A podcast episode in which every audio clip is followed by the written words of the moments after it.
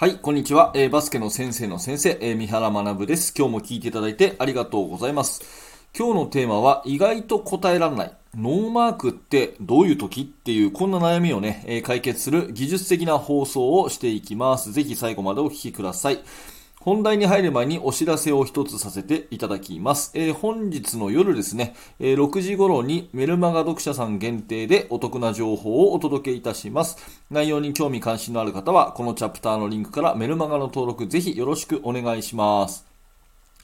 さて、えー、今日のテーマ改めて、意外と答えられない、ノーマークってどんな時？っていうことですね。このノーマークっていう言葉、実は意味が広いっていうか、こう、曖昧に使いがちなんですよね。まあ、一言で言うと、なんだろうな、シュートが打てる状態とか、フリーの状態とか、うん、ディフェンスされてない状態とか、まあそんな感じで何気なく使ってると思うんですね。ただね、えー、シュート打とうと思えばいつでも打てる競技なんですよね、バスケットってね。うん、なんかボール運んできて、いきなりポーンと打つこともできなかないじゃないですか。じゃあそれノーマークなの？って言われると、いや、そうじゃないよなっていう感じになったり、結構このノーマークって意外と曖昧、えー、選手が分かってないというよりは、指導者が実はよく分かってないことが多いんじゃないかなって思うんですね。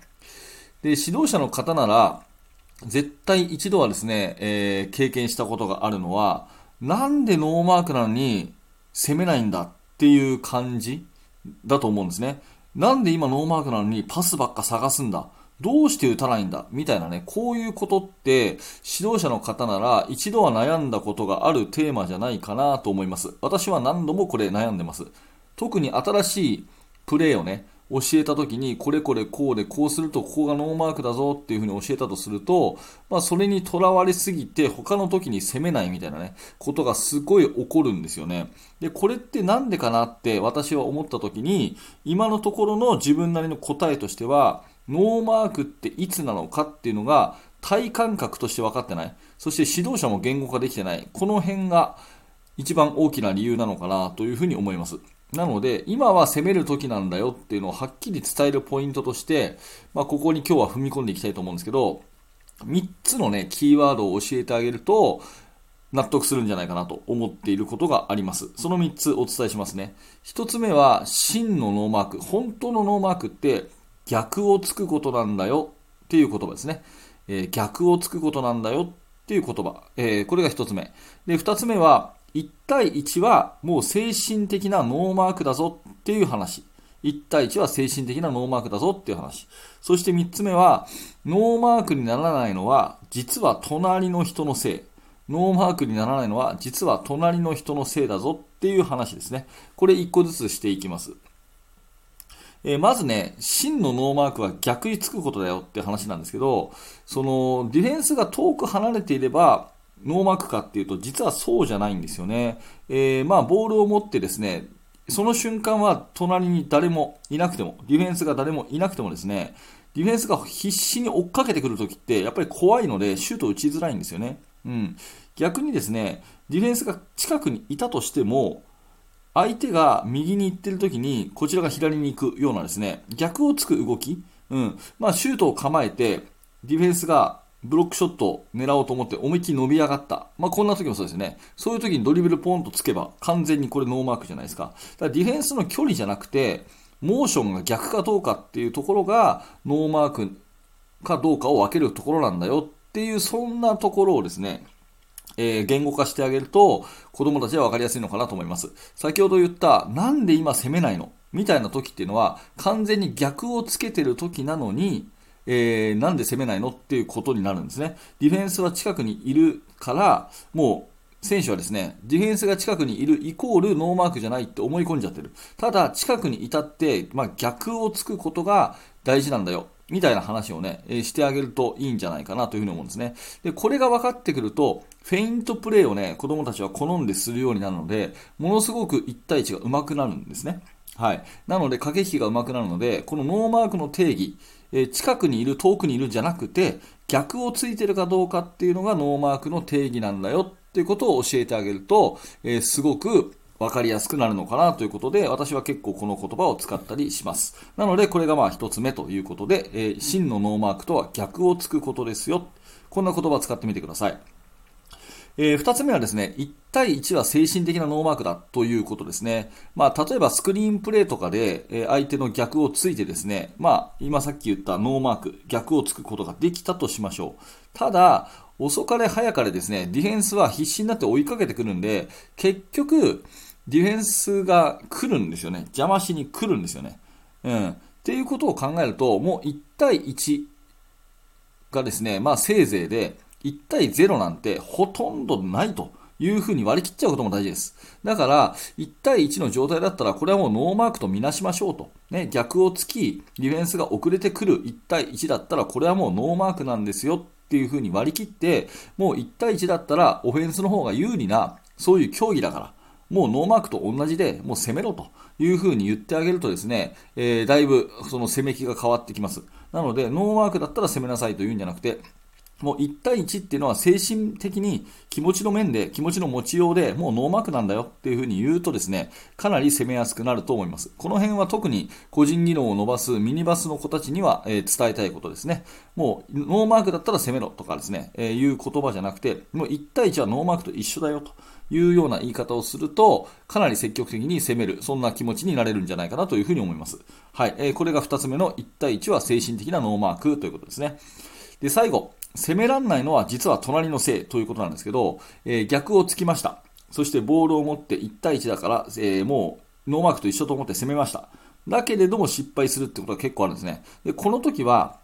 本当に1対1で封じ込まれるというよりは、実は隣の人が邪魔なところにいるっていう、隣の味方がね、隣の味方が邪魔なところにいるっていうことが大半です。うん。まあ、ポストでね、1対1をするような時に、周りに誰もいなければ圧倒的有利ですよね。だけれども、えー、周りにいっぱい人がいるとですね、もうカバーが寄りやすいわけですね。だから、えー、味方が、お友達が1対1をしてるのであれば、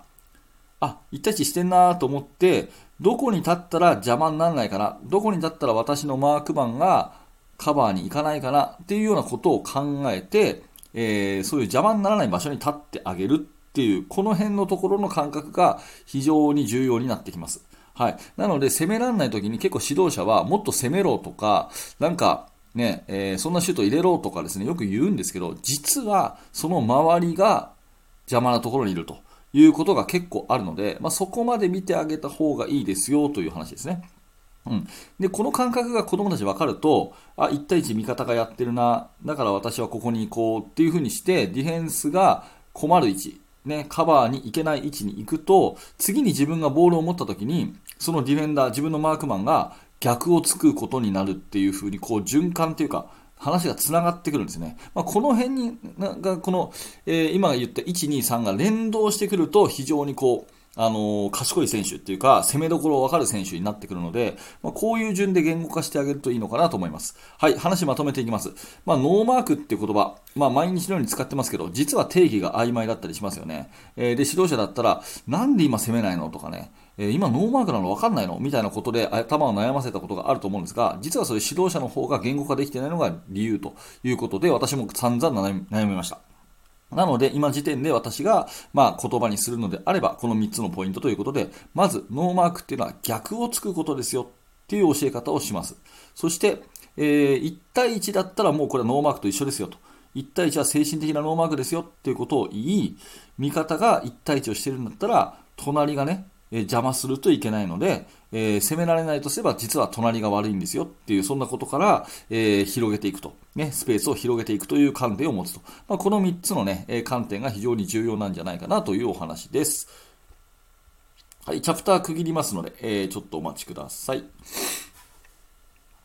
はい。ということで、いかがだったでしょうか、えー、このチャンネルではいつもね、毎日毎朝、えー、バスケットボールの話、コーチングの話、それから子育てに使えるような話、結構幅広くしております。えー、ぜひチャンネルの登録をしていただいて、また明日の放送でお会いしましょう。チャンネル登録しておいていただくとね、過去の放送とかも聞きやすくなりますので、えー、ぜひぜひよろしくお願いいたします。えー、それから、いいねのボタン、ぜひ押しておいてください。いいねのボタン多いとですね、えー、この放送が他の人に届きやすくなりますので、えー、応援してくださるつもりで、いいねのボタンを押していただけると嬉しいです。えー、それからですね、今日の話の参考文献ありまして、えー、これは私がね、あの、JBA の A 級コーチ養成講習会で大変お世話になった小谷極先生が書かれた、ボールマンが全てではないとボールマンが全てではないというこの本ですね。これタイトル秀逸ですよね。えー、ボールマンが全てではないという、この本、すごく、えー、面白い戦術の本になっていて、ここからたくさんヒントをいただいて、今日の放送につながっております。もしよかったら、このチャプターのリンクから、ボールマンが全てではない、えー、ぜひお手に取ってみてください。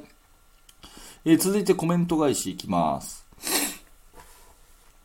はい。ということで、えー、コメント返しのコーナーです。昨日ね、私、ちょっと謝んなきゃいけないのが、あのー、自分の Voicy の放送聞き直したら、なんかの理由でですね、途中で放送が切れてましたね。えー、ごめんなさい。伊藤さんの放送を1個目読んでたところでプツッと切れてて、え申し訳ない。その辺も含めて、え今日は、えコメント返します。えっ、と、伊藤さん、昨日読むはずだった2つ目。え三原先生、ありがとうございます。当たり前のことかもしれませんが、相手との駆け引き、引きつけるを楽しむということなんですね。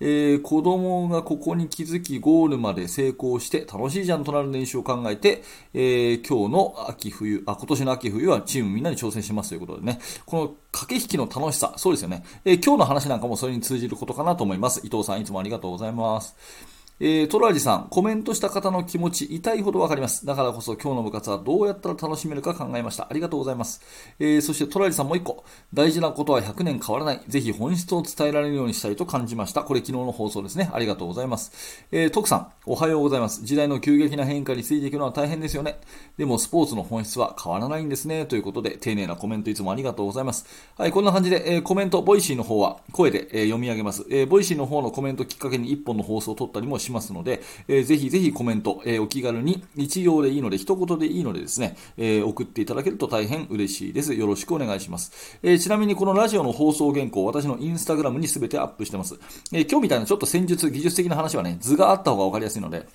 えー、逆をつくとかっていう瞬間の絵とかもね、えー、インスタの方では載っけておりますので、えー、ぜひそちらの方もですね、え見てみていただければというふうに思います。インスタ、このチャプターのリンクからフォローよろしくお願いします。えもうちょっと続きますのでよろしくお願いします。えバスケの大学研究室のお話です。はい、えー、最後にバスケの大学研究室では現在進行形で手掛けている最新のチーム作りについて、えー、ほぼ毎日三原が記事を投稿しております、えー。Facebook の方からと YouTube メンバーシップから参加していただけます。これね、 Voicy のラジオを始めてからかな、YouTube メンバーシップの方の参加者さんがすっごい増えてるんですね。ありがとうございます。えー、記事をね、文字で読むよりも、ラジオで聞いた方がいいっていう方いらっしゃると思うんで、えー、そういう方はこの YouTube メンバーシップの方から参加していただくのがおすすめです。えー、これ YouTube でご覧いただいている方はそのチャンネルのメンバーシップになってますので、えー、ぜひぜひ一度覗いて体験してみてください。よろしくお願いします。はい。ということで、えー、最後まで今日もありがとうございました。三原学でした。それではまた。